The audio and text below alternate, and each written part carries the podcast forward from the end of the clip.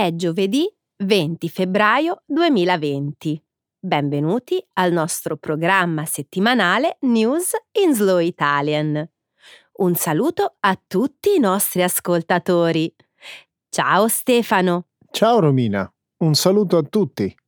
Nella prima parte del nostro programma discuteremo di alcune delle notizie internazionali più importanti avvenute nel corso di questa settimana. Inizieremo con l'incontro di Mark Zuckerberg, amministratore delegato di Facebook, con alcuni commissari europei a Bruxelles in vista delle nuove proposte per la regolamentazione del settore dell'intelligenza artificiale. Subito dopo parleremo dell'organizzazione dei Boy Scout d'America che ha presentato domanda di bancarotta in seguito alle numerose cause legali per abusi sessuali.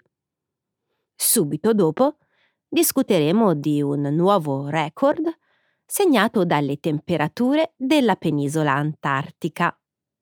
Infine vi racconteremo di Terni, la città natale di San Valentino, che è in cerca di una città gemella negli Stati Uniti. Grazie Romina.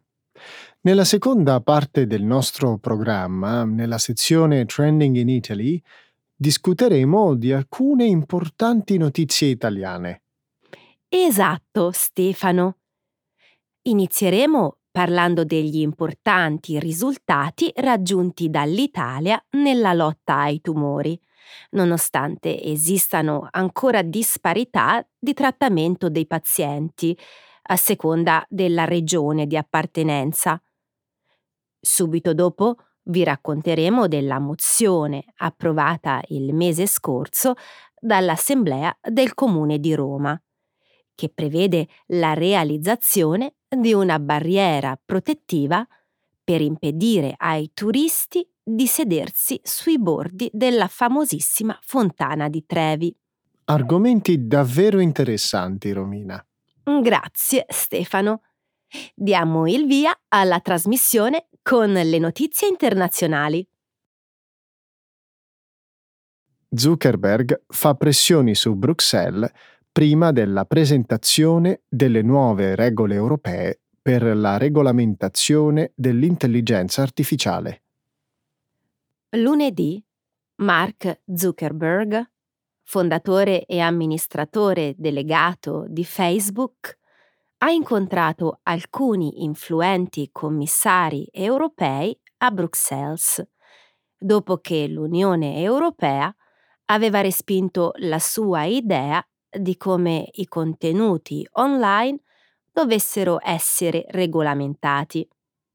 Ieri l'Unione Europea ha reso noto un nuovo pacchetto di riforme per la regolamentazione dell'intelligenza artificiale che stabiliscono i limiti di utilizzo del sistema di riconoscimento facciale e contengono una strategia digitale comune che si prevede possa avere un forte impatto su tutte le compagnie tecnologiche. In un editoriale pubblicato domenica sul Financial Times, Zuckerberg ha ammesso che le grandi compagnie tecnologiche come Facebook hanno bisogno di una più stretta supervisione da parte del governo, ma che queste regole devono essere chiare ed equilibrate, avvertendo che un eccesso di regole potrebbe soffocare l'innovazione.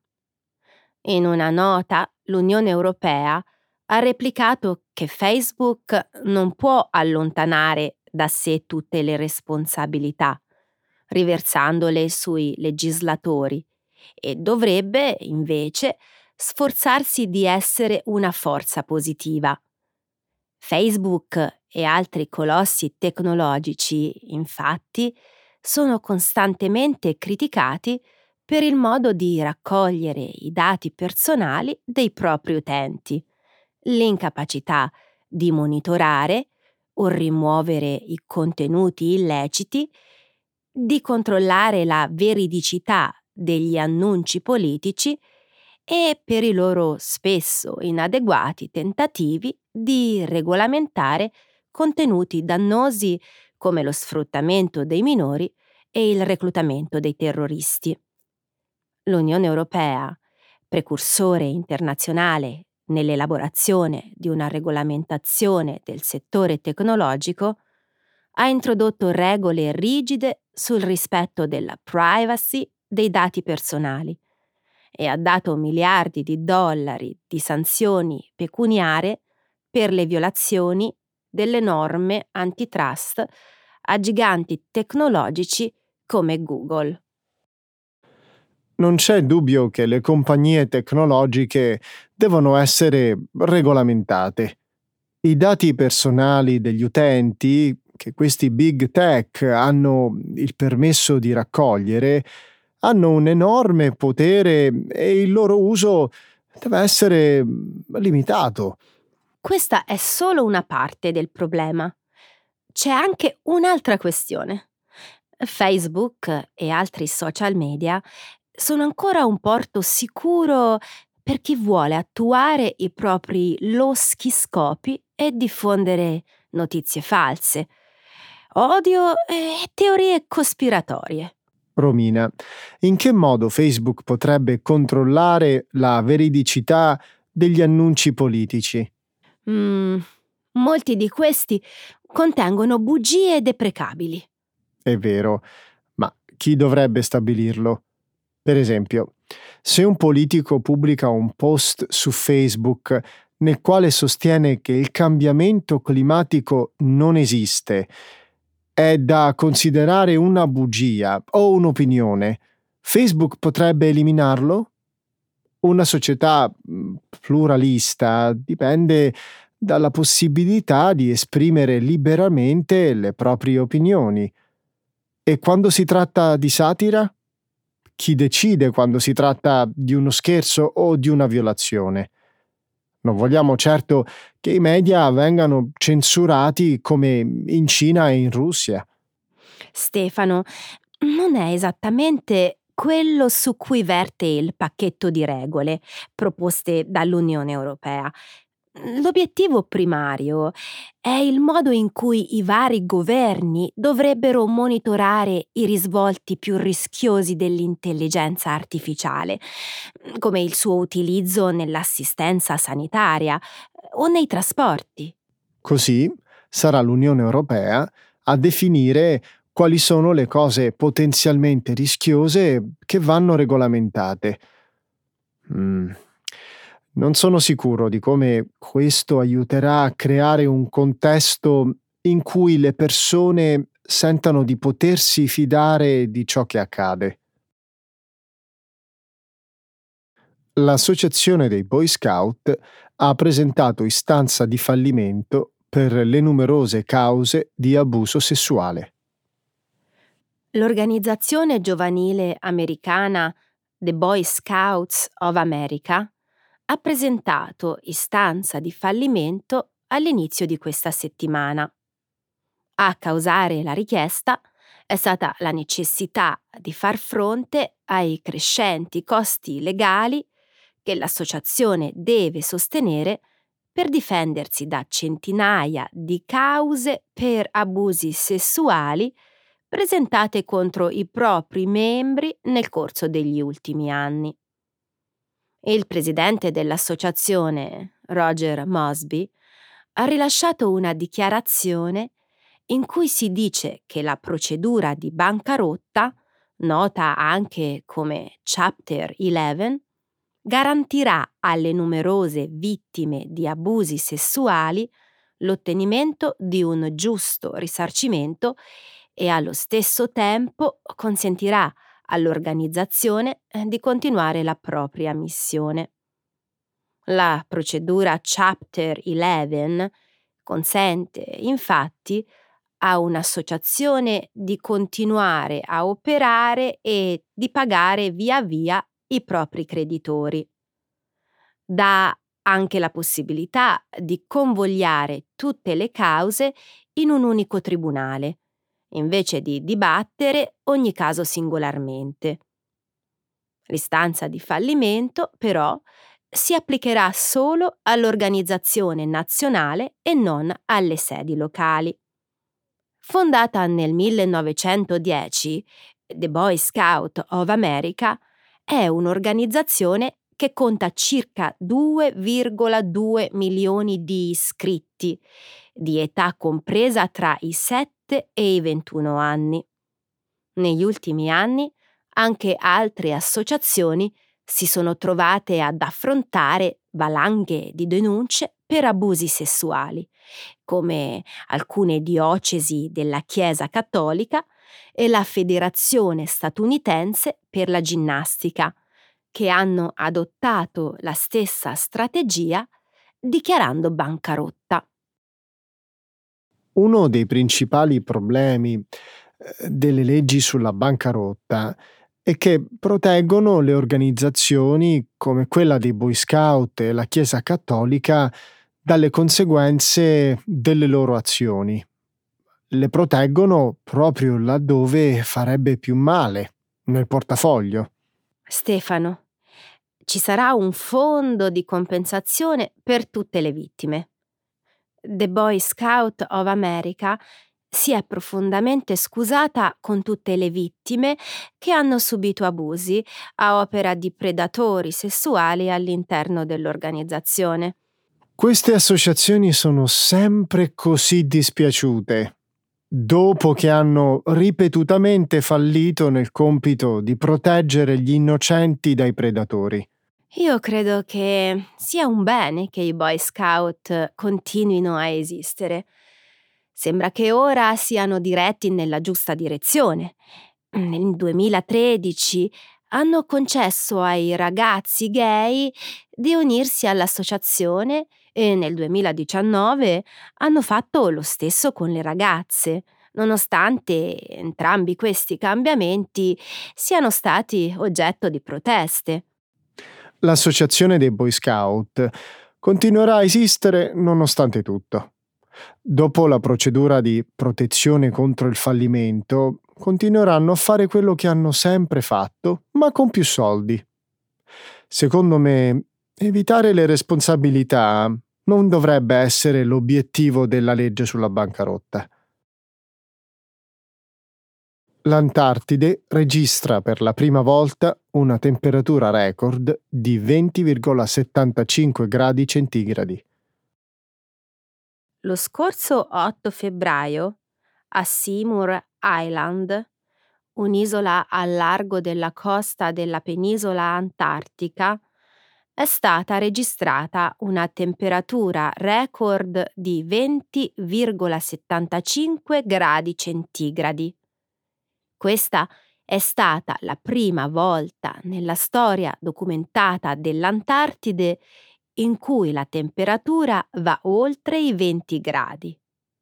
Solo una settimana prima, nella penisola, il termometro aveva segnato un altro record, raggiungendo i 18,3 gradi centigradi.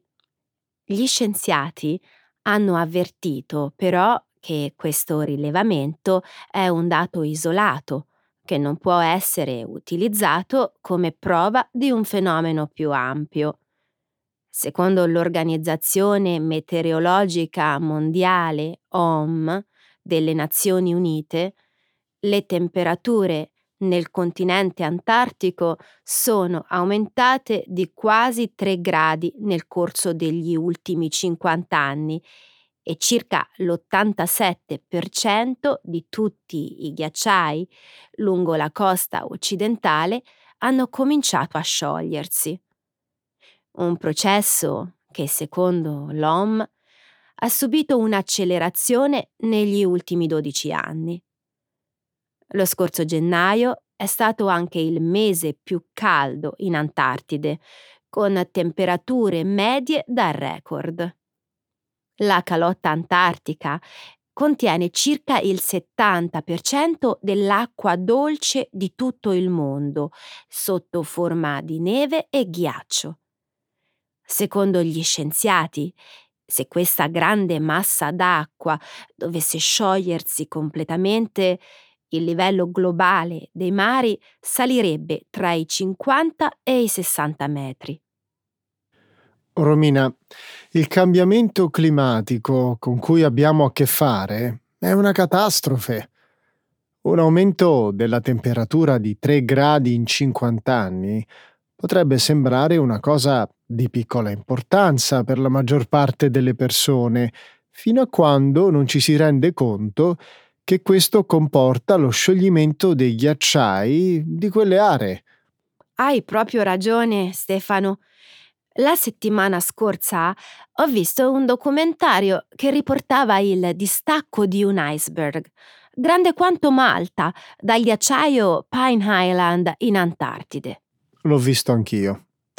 È un iceberg gigantesco di 300 km quadrati. Quanto fa in miglia quadrate? Circa 115? Sì, circa 115 miglia quadrate. Dall'inizio del 2019 è stato possibile osservare la formazione di crepe enormi, certo a causa dell'ingente quantità di acqua che il ghiacciaio ha perso negli ultimi 30 anni. Questo processo sta addirittura accelerando. Fino a 30 anni fa, gli iceberg si staccavano dal ghiacciaio Pine Island ogni 4 o 6 anni mentre ora succede annualmente. Ho letto da qualche parte che il ghiacciaio ha perso 58 miliardi di tonnellate di ghiaccio per ogni anno degli ultimi otto. Non riesco nemmeno a immaginare una quantità del genere. Ti faccio un esempio. La NASA sostiene che se si sciogliessero completamente i ghiacciai del Pine Island e del vicino Thwaites, farebbero innalzare il livello del mare di quattro piedi in tutto il mondo. Si tratta di un metro e venti centimetri. E solo per lo scioglimento di questi due ghiacciai. Terni, città natale di San Valentino, cerca una gemella negli Stati Uniti. Terni, una città italiana sulle colline umbre, sta incoraggiando città negli Stati Uniti a far domanda di gemellaggio. Il nome della città vincitrice sarà annunciato il giorno di San Valentino del 2021. Terni è già gemellata con città in Spagna, Ungheria, Repubblica Ceca e Francia. Si dice che Terni sia il luogo che ha dato i natali a San Valentino, che divenne vescovo di questa città alla giovane età di 21 anni. Era conosciuto perché celebrava matrimoni segreti contro il volere dell'imperatore romano Claudio II, che li aveva proibiti perché riteneva che rendessero peggiori i soldati. Valentino fu scoperto e fu mandato al martirio il 14 febbraio del 269 d.C. Si racconta che i matrimoni che lui celebrava fossero molto felici, così in breve il suo nome venne associato all'amore e al romanticismo.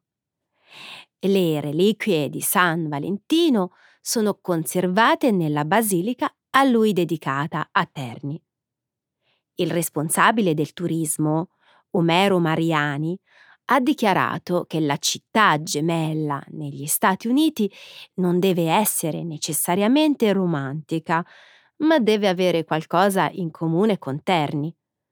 La sua speranza è che la popolarità sollevata da questa iniziativa possa mettere meglio in relazione la storia di San Valentino con la città di Terni, che richiama circa 100.000 persone per il festival della durata di un mese che si tiene ogni anno sulla figura di San Valentino.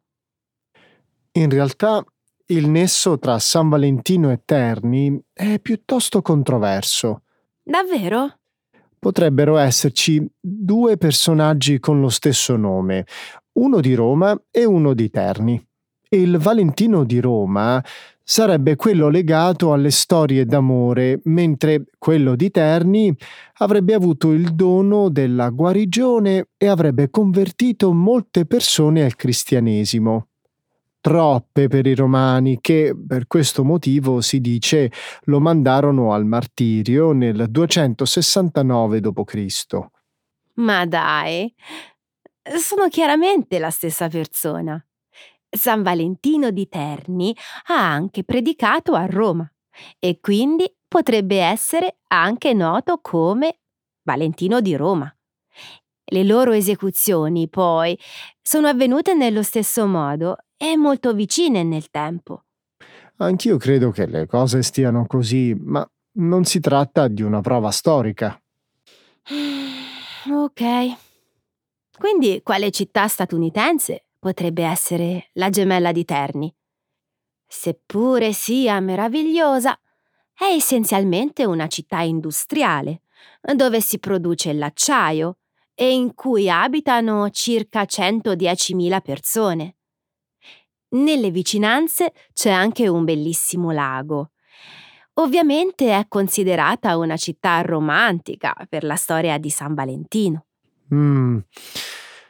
Una storia ricca di industrie e romanticismo. La sua città gemella potrebbe trovarsi in Pennsylvania o nell'Ohio. Lotta ai tumori. Italia leader in Europa, ma esistono disparità territoriali.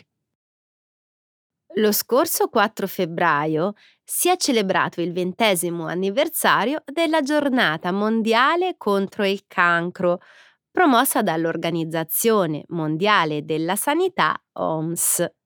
L'Associazione Italiana di Oncologia Medica, AIOM, che ha aderito alla manifestazione, ha rivelato che in Italia, nell'arco degli ultimi dieci anni, i pazienti vivi dopo la prima diagnosi di cancro sono aumentati del 53% un risultato molto importante che dimostra i passi in avanti realizzati nell'assistenza oncologica e che colloca il nostro paese ai vertici europei e mondiali. Fammi fare un attimo mente locale. Vuoi dire che nel nostro paese i pazienti affetti da patologie tumorali vivono più a lungo rispetto alla media europea? Proprio così. La qualità del nostro sistema sanitario è testimoniata dalla sopravvivenza a 5 anni dalla diagnosi che presenta tassi più alti rispetto alla media europea nei tumori più frequenti. 86% nel cancro al seno, contro una media europea dell'83%, 64% nel tumore del colon, contro una media del 60%, 16% nel polmone contro il 15% e il 90% nel cancro alla prostata, contro una media europea dell'87%. Questa è davvero una bella notizia, Romina.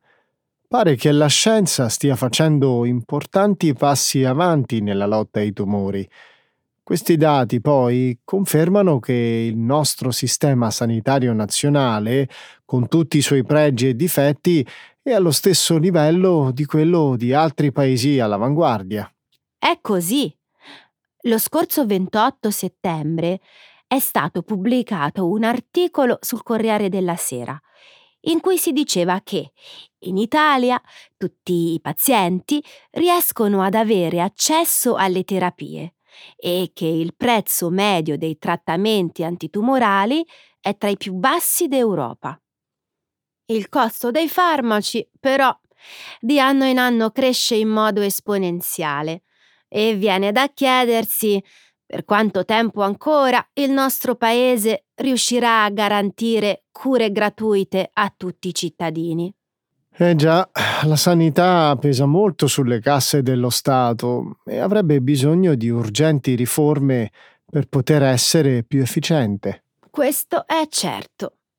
In un articolo pubblicato recentemente sul quotidiano La Stampa ho letto che, in merito all'eccesso ai farmaci innovativi e ai test genetico-molecolari, in Italia esistono enormi disparità regionali. La Campania, per esempio, è la prima e unica regione a fornire gratuitamente a tutti i pazienti colpiti da melanoma una terapia che si basa sulla combinazione di due molecole immunoterapeutiche, nivolumab e ipilimumab. Nel resto del paese tale cura per il momento non è rimborsabile e resta a carico dei pazienti. Che ingiustizia! In un sistema sanitario che si rispetti non dovrebbero esistere differenze regionali di questo tipo. Concordo. E non è l'unica differenza. La Lombardia, per esempio, è stata la prima regione ad aver stabilito la rimborsabilità dei test genomici per le donne con carcinoma alla mammella in stadio iniziale. In base a una classifica stilata dal giornale Bloomberg, nel settembre del 2018, quello italiano è il quarto tra i migliori modelli di sanità pubblica al mondo. Per rimanere tale, però, lo Stato dovrebbe intervenire per eliminare le disuguaglianze regionali e a fare in modo che in ogni parte d'Italia sia possibile accedere alle cure più efficienti e innovative. Una barriera davanti la fontana di Trevi contro l'inciviltà dei turisti rispettosi. Hai sentito che potrebbe essere installata una barriera intorno alla fontana di Trevi? Lo scorso 26 gennaio è stato pubblicato un articolo sul Messaggero in cui si diceva che l'Assemblea del Comune di Roma ha approvato a grande maggioranza una mozione per indurre il sindaco, Virginia Raggi, a realizzare una struttura protettiva intorno alla celebre fontana romana, per impedire ai turisti di sedersi sul bordo della vasca. Potrebbe trattarsi di una sorta di lastra trasparente o di una semplice ringhiera di metallo alta meno di un metro, simile a quelle già realizzate per tante altre fontane di Roma. Il turismo incontrollato crea da sempre enormi problemi alle amministrazioni romane. Finora le soluzioni adottate non hanno dato grandi risultati. Hai ragione. Come ha riportato il messaggero, l'amministrazione Raggi sta anche contemplando la solita idea di limitare il numero di presenze turistiche ai siti più importanti. A essere onesti, non mi entusiasma per niente l'idea di vedere i monumenti circondati da transenne che ne deturpano la bellezza e ne impediscono la visuale. Non mi piace neppure che gli ingressi ai siti più belli di Roma vengano regolamentati.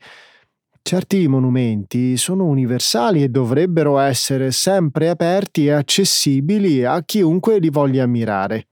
Comprendo il tuo punto di vista, però non si possono neppure ignorare i gravi problemi che il turismo incontrollato crea a luoghi frequentatissimi come la piazza in cui si trova la fontana di Trevi. Questo è vero. Il numero eccessivo di turisti in certi momenti dell'anno e i numerosi atti di inciviltà sono problematiche e richiedono provvedimenti seri e urgenti. Recentemente ho letto su Repubblica che il Comune di Roma ha proposto di istituire un presidio fisso di vigili urbani, che oltre a scoraggiare con la loro presenza gli atti di maleducazione e vandalismo da parte dei turisti, dovrebbero anche gestire il traffico delle vie d'accesso alla celebre fontana. Io credo che sarebbe più efficace se ci fossero anche multe salatissime per chi non si attiene alle regole. Mm, forse. Come dice il celebre detto, a mali estremi, estremi rimedi. Credo che sia davvero complicato trovare una soluzione che sappia accontentare tutti. A mio avviso, le misure repressive funzionano, ma fino a un certo punto. Tu che cosa proporresti? In aggiunta al presidio fisso dei vigili urbani nella piazza, si potrebbe cercare di responsabilizzare i turisti, insegnando loro a rispettare la fontana di Trevi e tutti i beni storici, con campagne di sensibilizzazione mirate. Certo, non è detto che funzioni, ma forse varrebbe la pena provarci. Siamo arrivati alla fine della nostra puntata, salutiamo tutti gli ascoltatori Romina. Sì, un saluto a tutti, certo, alla prossima. Ciao a tutti. Ciao.